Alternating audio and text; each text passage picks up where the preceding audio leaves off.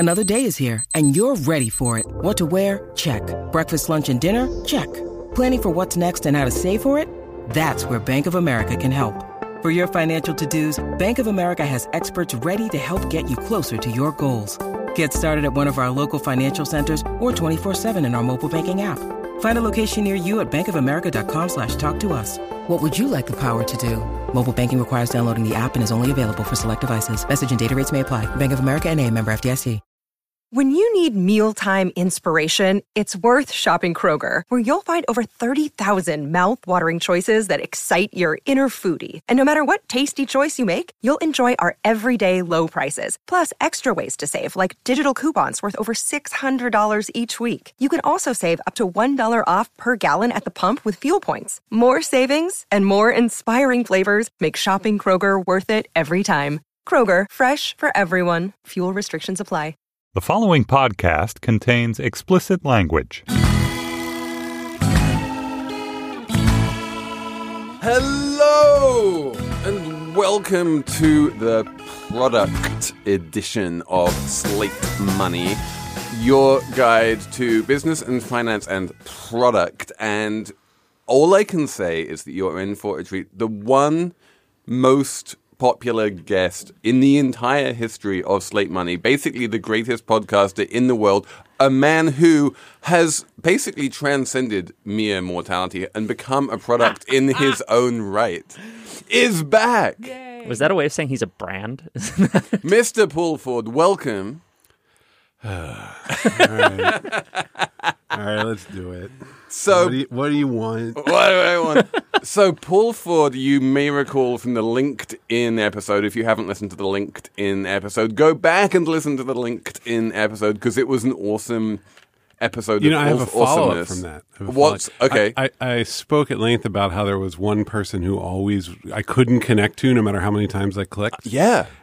And I've talked about this in other media platforms, but when I did Slate Money, like 2 days later, that bug was gone. What? We have power, is what you're telling us. I think they didn't want me to keep talking about it anymore. They heard it. So this is a show that gets things done. In particular, it gets one guy removed from my LinkedIn connection.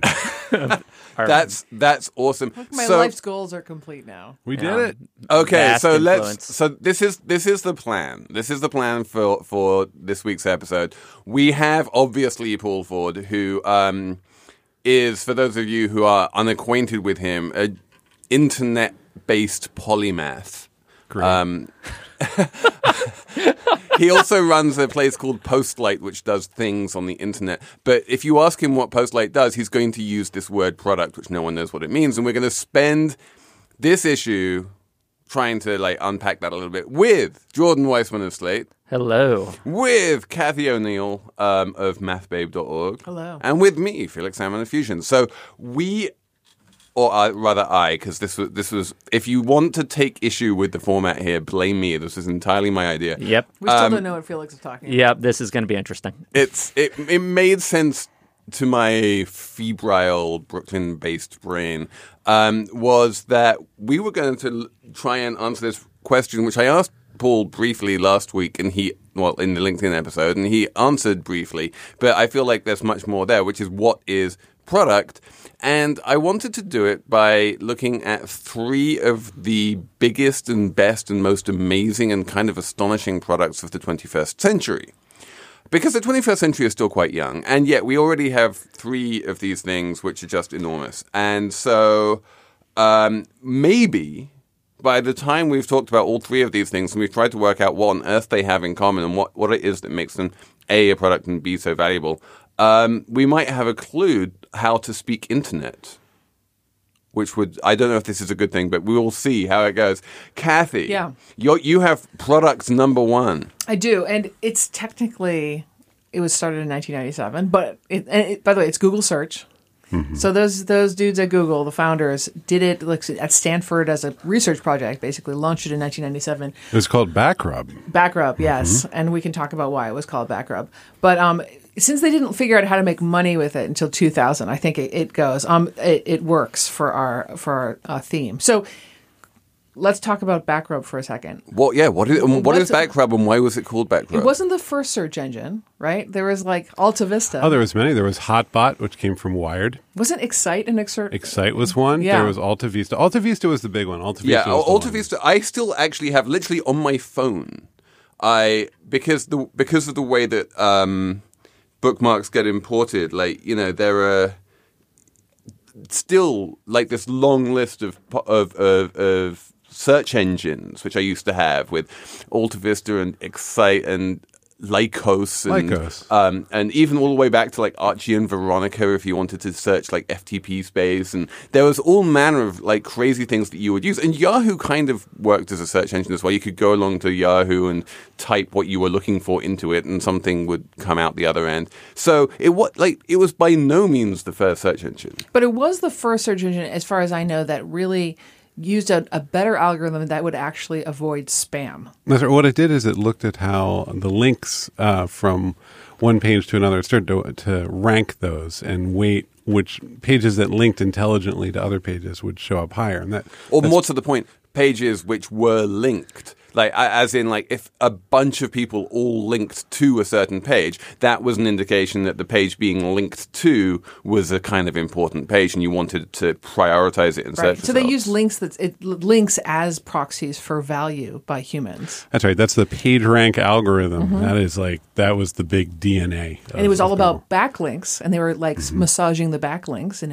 That came later when SEO was invented, but that's how the actual algorithm ranks things. Is that why it's called BackRub? Yep, it's because they were looking into the backlink so much. Yeah. Right. And if you want to be a math nerd, it's all about eigenvalues and eigenvectors. But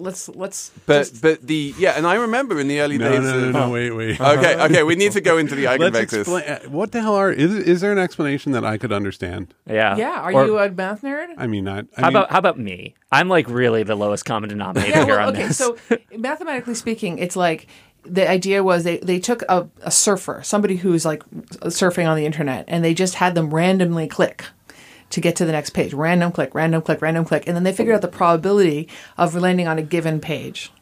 Okay. And that's sort of that, and that's the rank. So if the probability is high, then it gets upranked, right? If that means that it's easy to get there. It means there's lots of links to it, right? Oh, okay. But if you actually wanted to work this out, you look at what's called an adjacency matrix, which are ones and zeros and ones if there's a link from this page to that page. Okay. And anyway, the point is that it's like a game of Sudoku.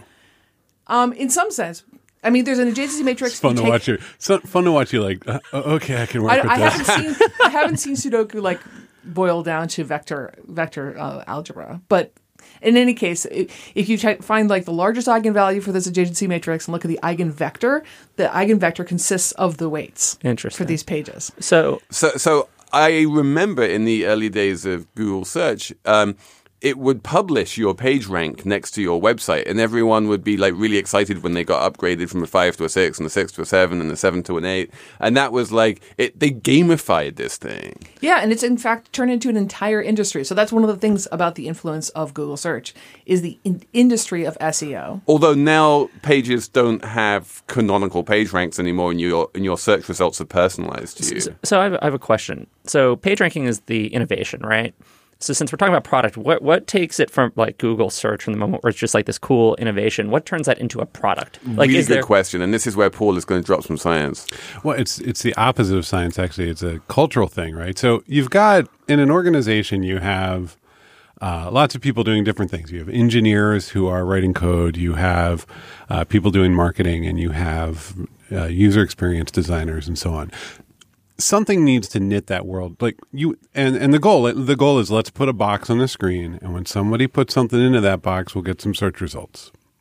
Someone has to kind of shepherd that box into reality with all of these different people involved. You've got your managers, and you've got your engineers writing the search engine algorithm and dealing with the eigenvalues, and you've got your user experience person saying, what if we made the text blue or made things pop up? Someone's going to sit in the middle. And that person is the product manager. And, of course, this is a spongy term. Sometimes the work is done by a program manager. Sometimes it's a project manager, but actually less as long as it starts with a P and has the word manager in it, it's an okay job. But so there's So is the product is the synthesis of all the things that happen and in technology into something a consumer or user can touch. Okay, so I feel like, I mean, this almost sounds tautological, but I might be getting somewhere with here. Product is the thing that a product manager manages. That's right. So, yeah, that's right. It's easy because you hear product manager and you think manager first, but their job is to manage the development of the product. There's also a term like Microsoft uses program manager, and you're like, oh, what's the program? And the program is like Word. Like it's not. It all sounds very spongy, but these are actually very specific things. So, the search box like that is a that Google homepage is a very specific like product. Another one would be. So Twitter overall has like there's the mobile product, the web product, the mobile web product. So it gets broken down that way.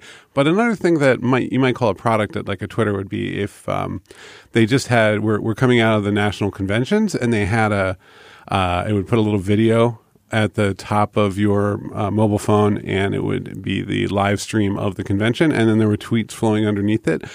That new functionality would get bundled up and be called like the convention product. Interesting. And so a team would be assigned to that. Oh, we're going to need some engineers and some designers and some people. And we got to get smart folks. Oh, we need to talk to marketing and advertising and so on. And the product manager sits in the middle and is like, okay, we got to get it out. Yep, that would be really nice, but that's going to happen. That's out of scope. We're going to just keep going. Can you, and to bring this back to Google search, what is it about Google search as a product which became this sort of global phenomenon and wound up obliterating all other search engines and was so incredibly successful? Was it the eigenvectors and the page rank? So I'm going to jump in and make a guess, and then Paul can tell me what I got wrong. Like the first thing is, as a very early user of Google, it was so much cleaner than AltaVista. It didn't have all the ridiculous banner ads all over the webpage. So that is a design feature, right? And then it didn't have as much spammy result, which was an algorithm, direct result of the algorithm. So it was really both design and algorithm. Can I also say, as a teenager at the time, when this was happening, the way word spread was, hey, this will get you results that you can use on your homework. Like that was really, it's like if you're researching something for homework. And other search engines wouldn't. With other search engines, you just had to search through crap.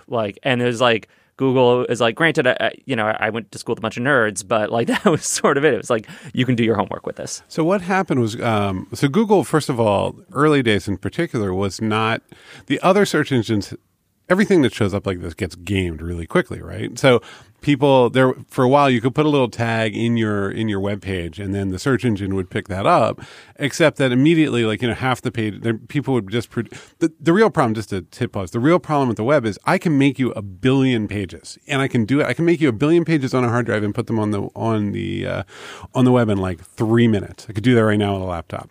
So I can create an infinite supply of kind of garbagey stuff, put ads on it, copy and paste different lines, and try to game the search engines. Google was smarter. It used its the PageRank algorithm, and it got you the results that you wanted for your homework. It was able to kind of pick up on what was going to be the more valuable, right? So there's all this back end stuff that's happening to make that work. There's all they're building the search engine. And over time, Google kind of has its own crypto operating system. It's got, over time, they've built their own, data layer and their own, the way you access that data. There's a thing called Bigtable where they put this, their own giant database of stuff, and everything gets built on top of that. So they're off building infrastructure. And on top of that infrastructure, on top of that platform, they build products. So one of those products that reaches out to the giant file system storage layer is Google Search, and the main interface to access that for a huge amount of humanity is google.com or the international version. So, I mean, that's a great explanation. It seems to me that Google became this global behemoth and has had the incredible success that it has had. kind of like, I want to say the old-fashioned way, by making a product that was better than anything else out there. They always had a real focus on quality, right? They focused really hard on spam. And then every now and then they changed their algorithm for search. And, you know, there was one called, I think, Panda. And Panda came out and it ruined people's lives. Like the content farms that had arisen at that point, I don't know if you guys remember, but you'd go and it'd be this like... The archetypal like SEO'd article is this thing the Huffington Post published called "What Time Is the Super Bowl?" And then like the entire article is just like the Super Bowl, comma, which appeared blah blah blah at 6 p.m. blah blah blah. And many people these tags at the bottom saying Super Bowl, NFL. Exactly. And it was really like the article is many people are asking what time is the Super Bowl, and it was just perfectly optimized for someone to type in what time Super Bowl, and that article would pop up, and then Huffington Post would get the advertising revenue. And so there's always a give and take. Like that article did honestly answer the question, what time is the Super Bowl? It would have been kind of hilarious if it didn't. Yeah. I mean, wouldn't you like to know was the last line of that article. And then, maybe you should try Googling it. There's an organization called Metafilter. They got hit very hard as a community message board, and their Ask Metafilter was an early sort of, it came before like Quora and sort of Reddit Ask Me Anything. It was a community advice board, essentially, for any topic. And they got hit really hard when they changed that. Just like the algorithm just kind of saw them in a weird way as spam, and they weren't. Too many links. Yeah, exactly. And then they lost a ton of advertising revenue very quickly. And so people's jobs are at risk when they do this. So it is a big deal whenever they change this. And then there are a group of people who work, there's a group of people who work as search engine optimization experts, SEO. And they're out there being aware of Google is their job. Yeah. Yeah, and it has to be said, though, that like the other thing that happened in parallel to their commitment to quality was that they figured out how to make just a shit ton of money.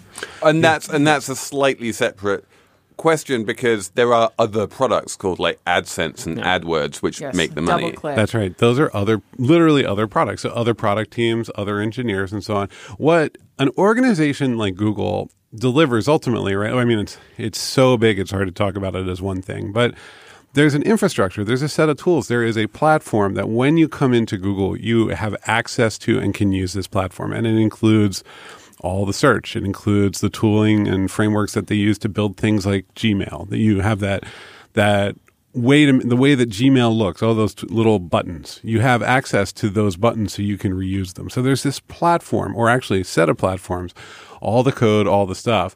And so your job, if you're supposed to develop a new product at Google, your job is to come in, get to understand that platform, figure out what resources you have, and then build that new product. So a new chat app would be a good example. How do we build it here using the things that we have?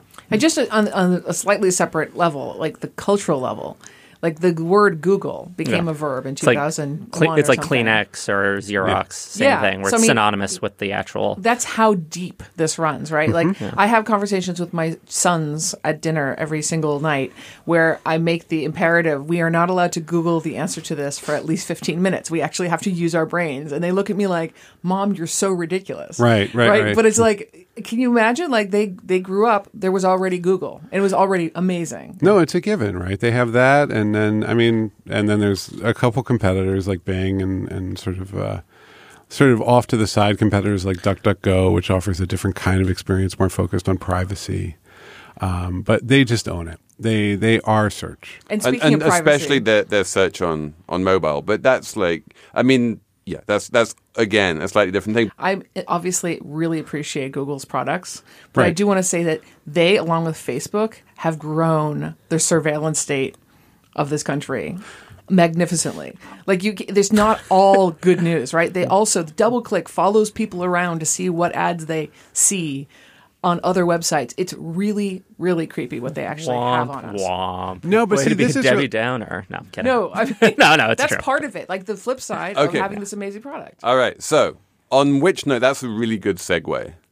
Apple Card is the perfect cash back rewards credit card. You earn up to 3% daily cash on every purchase every day. That's 3% on your favorite products at Apple, 2% on all other Apple Card with Apple Pay purchases, and 1% on anything you buy with your titanium Apple Card or virtual card number.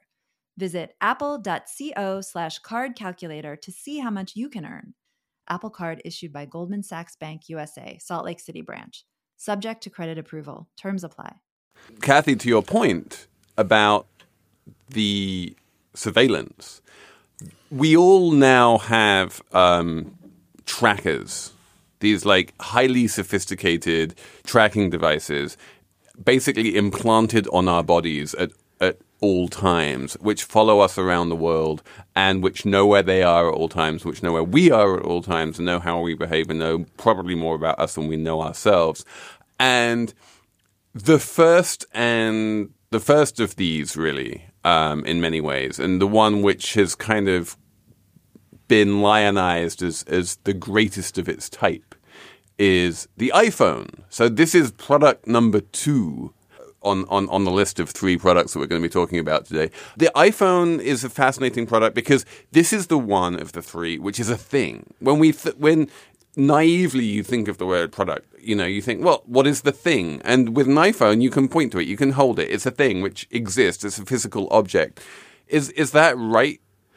It is. So this is where now what you're backing into is how incredibly spongy and confusing the term product is, because obviously there is a real fundamental different set of things that you need to understand in order to go build an iPhone in a factory in China. Like you have to understand all this stuff about like antennas and material properties of metals and conductivity and the how hard the glass needs to be.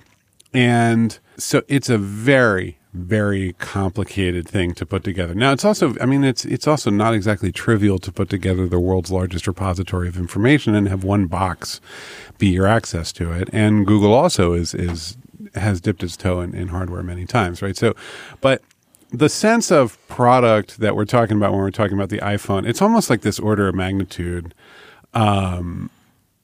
difference, because it's such a degree of complexity. They had to create, not only make the thing, which is hard, they had to align it with the operating system, and then they had to make things that ran on the operating system, each one of which could be called its own product, like Apple Mail or that little stock app that never goes away. And that's a product, so you have a little product team on that. I'm sure there's like a bunch of people. I can't remember the number, but it's something like 400 to 800 people work on the camera on the iPhone. Wow. Jesus. Yeah, well, but it's, you think about it, it's like you have supply relationships, you've got to think about, there's optics, there's the research division, like camera alone is a big thing. And then it has an app associated, which is its own. Yeah. Right, right. It's true. People actually, in photo world, talk about Apple as one of the best camera companies right now. That's right. And that's just one 800-person team within this. So the thing that's okay, so there are 3 terms here that are actually worth noting, right? So there's the product, and then there's a platform, and then there is ecosystem. Okay, I know, right? So this gets talked about a lot. So Microsoft, I'll just go in another direction really quick. Like Microsoft, you might go and get Microsoft Word, right? And that runs on Windows. Sorry. There you go. You remember that. I tried to forget. Mental block. And so that runs on Windows. Okay, so that's kind of so that's a product that runs on a platform. And then outside of Windows, there's like SQL Server and Windows tools for developers and various kinds of cloud services. And then they go and buy LinkedIn and all this stuff. And that's the ecosystem. That's the Microsoft ecosystem. The idea is like once you're in one of these ecosystems, and you see this with Apple too, where the developers use Apple tools to build Apple software that runs on Apple hardware. Okay, that is, you're in it. You never have to leave.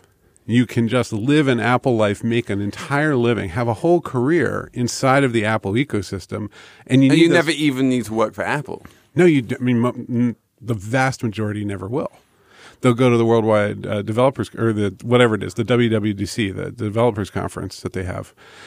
And they will learn all about what Apple's going to do next for things like HealthKit. Like one, you'll go and they'll be like, hey, we're going to be tracking everybody's blood pressure. And it's like, if you want to build something on top of that, here's how that's going to work. You can use this code and you can bring it into your own products. And so you're like, at one level you can talk, and this is tricky too, because there's this sort of goes to Steve Jobs. He's in there and he became a story that people could understand about software. And mostly the story that was told was, almost a lie. Like, I mean, I'm thinking about the movie, the Sorkin movie, where it's like Seth Rogen is playing Wozniak, and he's like, "What do you even do?" And Jobs is like, "I play the orchestra," and you like, and it wasn't. I mean, that guy actually was like, you know, messing around with a soldering gun when he was a kid. He was there the whole time. Like, he, if he'd been writing code, it'd be like having like. The fact that Steve Jobs didn't write code is like saying, like, why isn't Elon Musk a chauffeur? Like, it's just like he's not – he there was never a reason for him to do it. So he's like this ghost of like the thing that people understand about technology is that Steve Jobs was really smart and could think really big thoughts. And so it kind of all gets lumped in with product and so on. But there's thousands of people working on all these different pieces. So, I mean, so I kind of feel like I stumbled across something maybe interesting here, weirdly.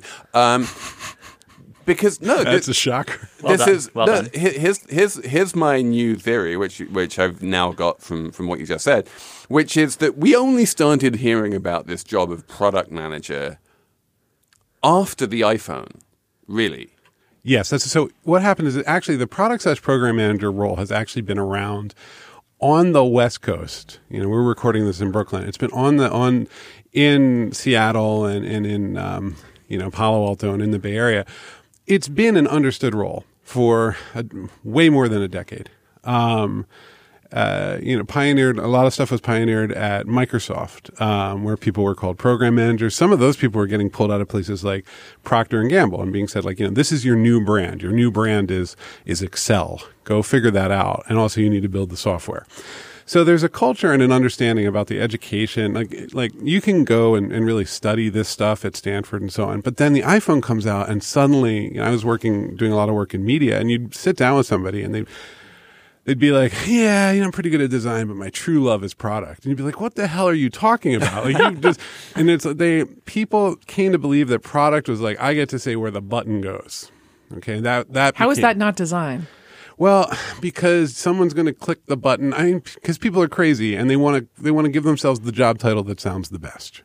And product is really vague and spongy. It's like calling yourself an optimization expert or whatever.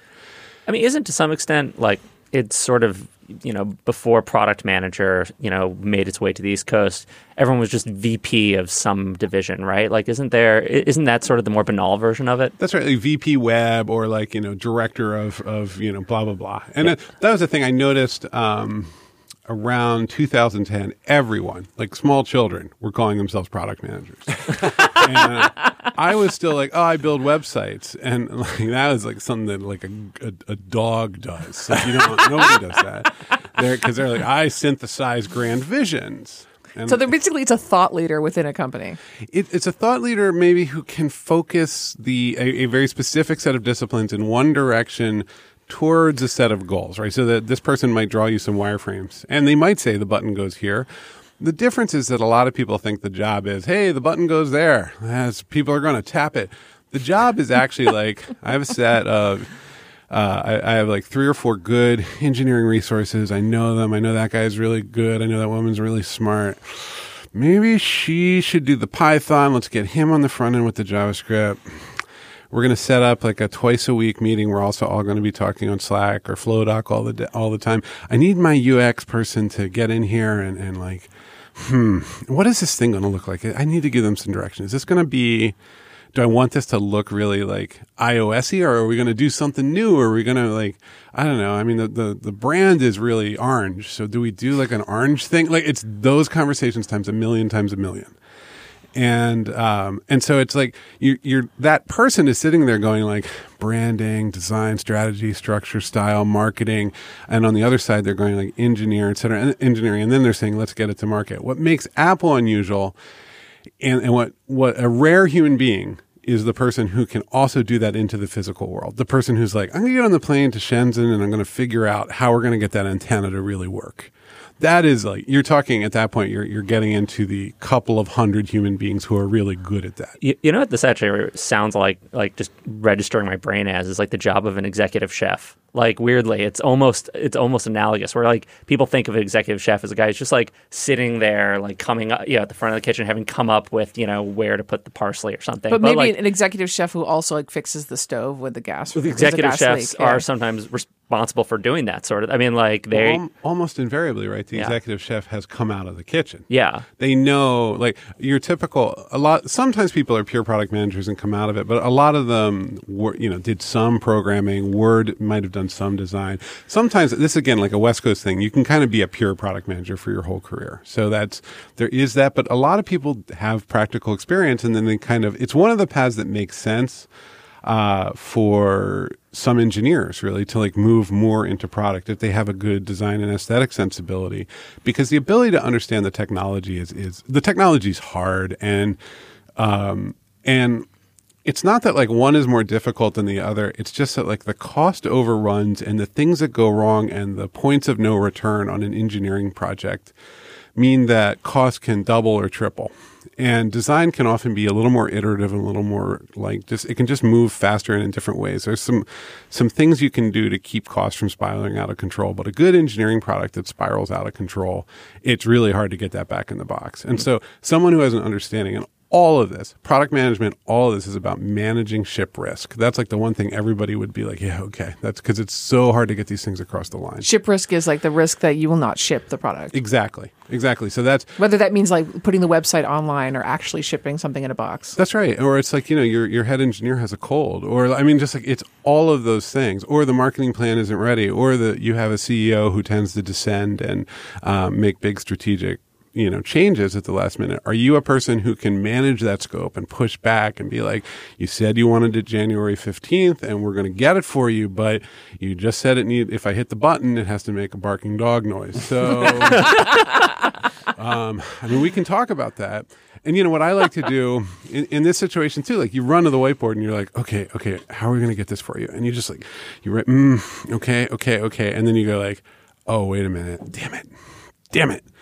I don't think this is going to work. Like you have to communicate with people and tell them and make them understand that you get why they want this and why it matters. And yet at the same time, the actual real requirements of getting something across the line mean that you have to say no constantly. So this is, I mean, Steve Jobs, of course, was legendary at saying no. He was probably the best person ever to say no to just about 99% of the ideas. And it wasn't reciprocal. Right? Like it was a one-way no. And you couldn't get... Yeah. But Google as well, you know, Google search was famously like they didn't put ads on their homepage because, you know, that was saying no to just a license to print money. Was that Marissa Mayer? Was she the product manager for Google search? I don't believe she was. I can't remember. She was deeply in on maps, and she also did quite a bit of work on. She did universal search was her thing, right? And she was very into like A/B testing. She was like, let's try these 48 shades of blue. That was her thing. So, but let's wrap up the iPhone thing here. It is Ryan here, and I have a question for you. What do you do when you win? Like, are you a fist pumper? A woo-hooer, a hand clapper, a high-fiver. I kind of like the high-five, but if you want to hone in on those winning moves, check out Chumba Casino. At ChumbaCasino.com, choose from hundreds of social casino-style games for your chance to redeem serious cash prizes. There are new game releases weekly, plus free daily bonuses, so don't wait. Start having the most fun ever at ChumbaCasino.com. No purchase necessary. VGW. Void where prohibited by law. See terms and conditions. 18+. So, Jordan. Hello. We gave you the tough one. Yeah, I'm not even sure we're talking about a product in this one. I'm like, this is... Jordan is not convinced that Amazon Prime is a product. It's a status. I'm having, this is bringing up some philosophical issues about productdom for me. But so we're talking about Amazon Prime, which you probably, good chance you're subscribed to. My household is. It's been around since 2005 when it was just 2-day shipping. You signed up for 70-something bucks a year, and your stuff from Amazon came faster. Now it's just this like sprawling membership thing where you get music and video and groceries and just the mortgages. Student loans. Now they're partnering with Wells Fargo for student loans at a discount. I mean, at what point? I mean, is there someone who would just be Amazon Prime product manager? And like, are there smaller, less powerful product managers who answer to the product god? It's product managers all the way down. Yeah, is this a Russian doll of product managers? So one thing I should have done before I came in here, because I knew we were going to talk about this, and now that you're asking me, it's really helpful to go look at the help wanted for any of these companies. Go look at like what are the jobs that Amazon wants. what you're going to find is, so what you just asked is, is Amazon Prime a product? Sure. It has a product manager, and it actually is one thing. I'm sure there's somebody who is in charge of Amazon Prime. But what Amazon Prime really is, and this is also true of Facebook, and this is how these giant organizations see themselves, it's a set of smaller products, okay, mm-hmm. all built on top of the Amazon platform. And they're all sort of, they're adding value, and they add more value collectively than they do individually. So if you're going to plug the mortgage product into Prime, right? It's actually a student loan service. Okay, so student loan service. Yeah. I plug that in. So there's a couple things going on there, right? Like, first of all, there's clearly some business model whereby people come to me, apply for student loans. I give them a student loan, and I'm able to make money from the student loan giving. And I make some software, and I do some back-end rules and analytics when they put in their information about who they are. I also happen to know a lot about them because they're Amazon customers and they buy things. I mean, I don't know. Maybe you don't get a student loan if you just only buy hentai on Amazon. That could be an no, sir. Exactly, an automatic rejection. Right? Loss leader. Yeah, I don't know. I truly have no idea. What is the accountability that they have for the identifying who and who doesn't. Who doesn't get a loan. They have a tremendous amount of buying behavior about people. They know an enormous amount about people's credit, not shockingly more than a bank would. However, at the same time, they're going to make an assumption that their information about human beings is valuable in a unique way that lets them have a different business proposition than almost any other institution collecting information about humans. So I have a slightly different way of looking at Amazon Prime, which is that these mini products do not need to make a lot of internal sense. You can just take a bog standard Wells Fargo student loan, knock a few, basis points off it, and say it's cheaper than it would otherwise be, and subsidize the cost of that student loan by writing a check to Wells Fargo, and that is now a product. And the reason why you do that is exactly the same as the reason why you spend millions of dollars creating TV shows, which have no revenue associated with them. And people watch for free when they have an Amazon Prime account. And the reason why you do that is because what you want is for everyone in the world to have an Amazon Prime account. Because when people have an Amazon Prime account, suddenly you as Amazon start making loads of money. And those people wind up buying toothpaste from Amazon, which they would never normally do. And so what happens is they sign up for Amazon Prime because they want the cheap student loan or because they want to watch Mozart in the Jungle or whatever. And that's like a loss leader to get them into the habit of getting their toothpaste on Amazon. And that's where Amazon makes the money. I'm going to actually venture a third guess, but it's pretty close to Felix's, which is that, yes, it is a loss leader for now. But in the meantime, well, guess what they're collecting? Data about who actually does pay back their loans or not. So I feel like it's a way of sucking in, get more people into this platform to live within the world of Amazon, which is getting larger and larger. And in particular, what thing they're going to grow into is loans. It's a big field. I'm not 100% sure what their direction with student loans is in particular. Because it is this weird partnership with Wells Fargo. I don't know if I'm ready to say that specifically is going to be like them taking data on you. But I do want to come back to this idea of ecosystem. I kind of wonder if just Amazon Prime is now becoming the Amazon ecosystem. This is Amazon, especially with Echo, So I guess what I would say is Amazon itself is it's a new kind of ecosystem compared to the ones that Apple or Microsoft came up with, because you've got the web hosting service so that people can build all their stuff they can build new platforms on top of that. That's like an ecosystem unto itself. That's the AWS hosting service is like the default web and app and product platform development ecosystem. So that's like you go there to build a platform so you can build products. So they're like one level meta over there. Meanwhile, they've got their whole world of various products and platforms. Is Twitch a product? Sure. I go there and I watch people play video games. Is it a platform for video real-time live streaming video delivery?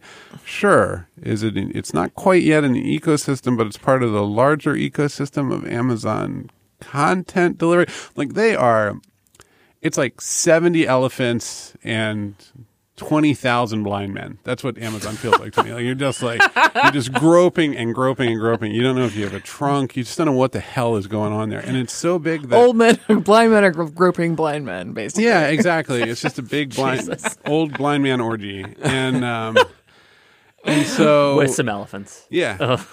And exactly, it actually sounds great. Is it like a tail or is it a? I don't. All right. I'm looking forward to that email. Sorry to everyone in the blind community because I'm just garbage and I shouldn't have used that analogy. Okay. So, but that's the thing. Like, it's this very opaque, giant thing. And you can't even tell. But what I noticed is as we were talking, right, you started talking about like, well, are they built? Is this a product on the platform? Like that is actually the right way to talk about these things. Like it's like the ecosystem is this very broad, like where am I? Okay, the ecosystem is like, I need an X. I better go over here. And you don't even think about, like if you're in Planet Microsoft, you don't even think about, does Apple have one of these? You just go like, I need to store my data. I better use one of these 5 Microsoft products. Okay. Yeah. So Amazon is a little bit like that with the web serving stuff, like with the web services. And then Prime specifically as a product, because I mean it does come along much later than a lot of other things. It comes along not only later than the selling books on the internet, but it comes along later than the web services. It's a relatively late comer to the Amazon universe, the Amazon jungle, you might say, and then it. And then it grows and becomes this just behemoth. It becomes like one of the biggest elephants in the jungle. I mean, that's just classic business, right? Like they're like, oh, hey, we're making some money over here and some money over there, and like let's bundle these all. This is an organization that's so big that it actually contains multiple conglomerates inside. Like it could be ITT. It's just like these giant, messy things. Like Prime is. It's an unholy union. It's just kind of, well, we can get money and kind of accrue value and by. How many people at Amazon do you think have clarity on how the whole thing works? Is it a remarkable number? They really beat their people hard. I mean, we know that they're very hard on their people, but their people are very smart. Like you go into one of these orgs, one of these big companies, and they'll be like, okay, well, you've got about 8 months to get going, and then you need to develop some products with, and we need like a $1 million a week run rate. You need to be, you're going to have this platform, and there's billions of dollars flowing through it on a regular basis, and you need to figure out how to build something on top of it that will generate millions of dollars. That is your personal responsibility. You're going to have a team of 140. Go to work. And everybody kind of needs to be in lockstep on that, or it doesn't work. Amazing. That's daunting. So they have local clarity, but does anybody actually know overall what's going on? I think Occam's razor always applies. You're like, what is this crazy thing? It doesn't make any sense. And the sense it makes is like somebody really wants it to happen because they see some long-term upside or politics are winning, or it's just making money in some way that you don't fully understand yet. But you can always back it out. It's like somebody was like, well, if Wells Fargo approached this and blah, blah, blah. And they're like, well, just put it in Prime. And it's like, it's not that complicated. Then somebody gets the spreadsheet right and they all sit around a table and there's like, 6 people and somebody's written a memo and 6 people go like, yeah, this sounds good. I don't know, let's give it 14 people and we'll just get it all built and blah, blah, blah, blah. I mean, it's just like there's not. Let's leave Amazon there for the time being. This episode is brought to you by Progressive Insurance. Hey, listeners, whether you love true crime or comedies, celebrity interviews, news, or even motivational speakers, you call the shots on what's in your podcast queue, right? And guess what? Now you can call the shots on your auto insurance, too. Enter the Name Your Price tool from Progressive. The Name Your Price tool puts you in charge of your auto insurance by working just the way it sounds. You tell Progressive how much you want to pay for car insurance. Then they'll show you a variety of coverages that fit within your budget, giving you options. Now, that's something you'll want to press play on. It's easy to start a quote, and you'll be able to choose the best option for you, fast. It's just one of the many ways you can save with Progressive Insurance. Quote today at Progressive.com to try the Name Your Price tool for yourself and join over 28 million drivers who trust Progressive. Progressive Casualty Insurance Company and Affiliates. Price and coverage match limited by state law. And I want to tie this up by talking about what all of these things have in common. the thing about all of these products is they've really, or all these three products anyway, is that they have changed the way that hundreds of millions of people live. As Kathy was saying, like, you know, you're sitting around the breakfast table and you're Googling. And the way you're Googling is that you're using your iPhone. And Amazon Prime has completely upended the way that we consume not only goods, but now sort of media services as well, and even financial services. That rather than sort of schlepping to a shop and buying stuff or you know, but you know, whether it's a good or whether it's a movie or whether it's a loan, you just like there's this amazing cloud which can rain all of these things down on you, which is a membership thing which you belong to, and it changes the way we live. Alexa, can you get me a student loan? Exactly. I mean, just you know, just to add to that, like because my kids are the sort of born in 2000, 2002. You know, I've been renting a house last week or so, and we went to a grocery store. My kids had essentially never been to a grocery store before because we use, well, Amazon Fresh. You know, I mean, it's just it's a complete overtake of the way of life, especially for kids that are like Wi-Fi enabled. I mean, I think this story will get told in the future in the same way that's like, oh, you know, you used to go to the supermarket and a man behind a counter would put everything in a bag for you. And then one day they were like, hey, let's give everyone a shopping cart. And that's how the, you know, suburban supermarket revolution, like these sort of sea changes occur, you know. And they generally roll up, right? So, you know, I mean, unless you're some kind of hipster farmer's market type person, you know, we have grocery stores, you know, and everyone used to go to grocery stores all the time precisely because they were a kind of rolled up, more convenient way of doing your shopping than going from the butcher to the baker to the fishmonger to the, you know, so on and so forth. I mean, so I think all of these organizations would tell you that they're in this very virtuous relationship with their users. Okay, they would say, we listen, we're taking feedback, people are telling us what they want, we're looking at what's going on. They also kind of know what people are logging into, what they're using, what they're buying, what they're doing. And so I mean, I think the one thing that you could say is remarkable about all of them is that given their size and scope, they are able to evolve. The iPhone has... people will complain about it, but it has evolved dramatically from its earliest days. It didn't have an app store. It was a low-powered device. It didn't have copy and paste. That's right. They just said, we'll get to it. And it's still, I have to say, like, you know, however many years later, the copy and paste is still pretty crappy. It's just a nightmare. And actually, it's one of those things that, no, it should have been in the essence of the product. Like, the worst is when you, like, want to copy a link to a URL and you bring up the little sheet and it's just like, you have to find the copy and paste. They made it bad. Regardless, so...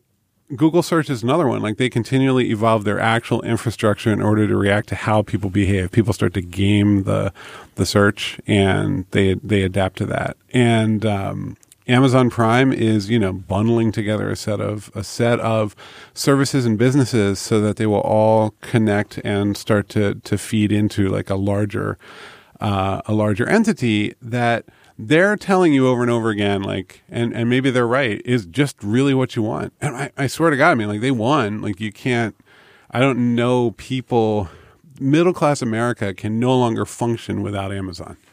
Here's a pet peeve of mine, which I'm actually kind of devoting the rest of my life to. Like, no academics are studying the influence of these things, as far as I can tell. It's essentially...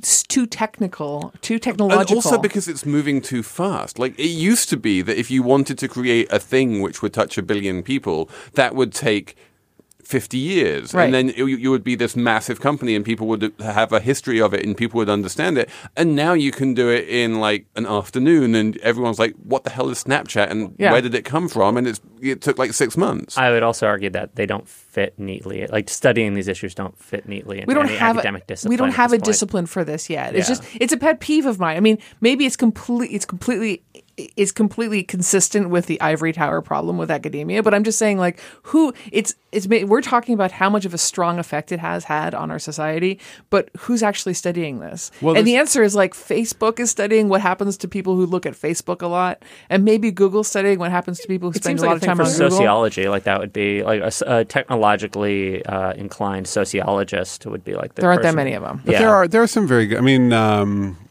Zena Psaki is she's great. If you don't, she's great. She's great. I'm not saying there's no one. I'm just saying it's small. It's a small cohort of people who. Here's why. I mean, we're in here having this conversation because a single word that seems to actually define, you know, a pretty significant percentage of the modern economy is a complete puzzle. Yeah, like, you're just like, what the hell is product? And we made a little progress today, okay? But I mean, it's like it's huge and it's interdisciplinary, and like the core set of tools that we have for talking about things is just doesn't apply to this space. So I'm like, I got to introduce you to like user experience, and I have to introduce you to engineering just in order to get a baseline. And those are two things people don't understand. So it's like, here's two abstractions, and then we're going to layer this other abstraction management layer that also fits in with the larger goals of, you know, digital enterprises at the scale with $200 billion market caps. So it's literally like you're asking me, like, what's AT&T in 1965? Like, nobody could really describe it. So that's the struggle. We're having that conversation about abstractions, and the academics can't do it because literally they can't get, you know, they won't get tenure talking about this. They can come on a podcast, though.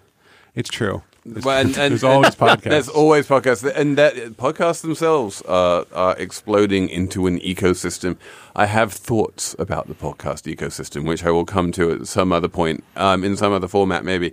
That, I don't know if it helped. I think it helped. I hope maybe, perhaps, you understand what a product is. But I know for a fact you're all going to start writing in to slatemoney@slate.com with the same request, which is, can you please just make sure that Paul Ford comes on every week because he's the best? I think somebody suggested that Paul replace all three of us. Yeah, Paul should just monologue Slate Money from now on. It's a great conversation. I love this conversation. So, listen. Well, no, I think this one actually, this might have solved that problem for you. I don't know. It's like, can you describe large vacuous areas of space? Sure. I'll do my best. You did it wonderfully. Yes, you did it well and wonderfully. So thank you, Paul. Thank you for listening. Thank you to Virulyn Williams, the producer, and the executive producers here, Steve Lichtai and Andy Bowers, who do all manner of amazing things on itunes.com/panoply. So we will talk to you next week on Slate Money.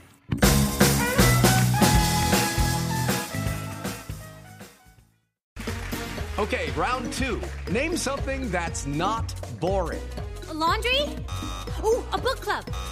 Computer solitaire, huh? Ah, oh, sorry, we were looking for Chumba Casino.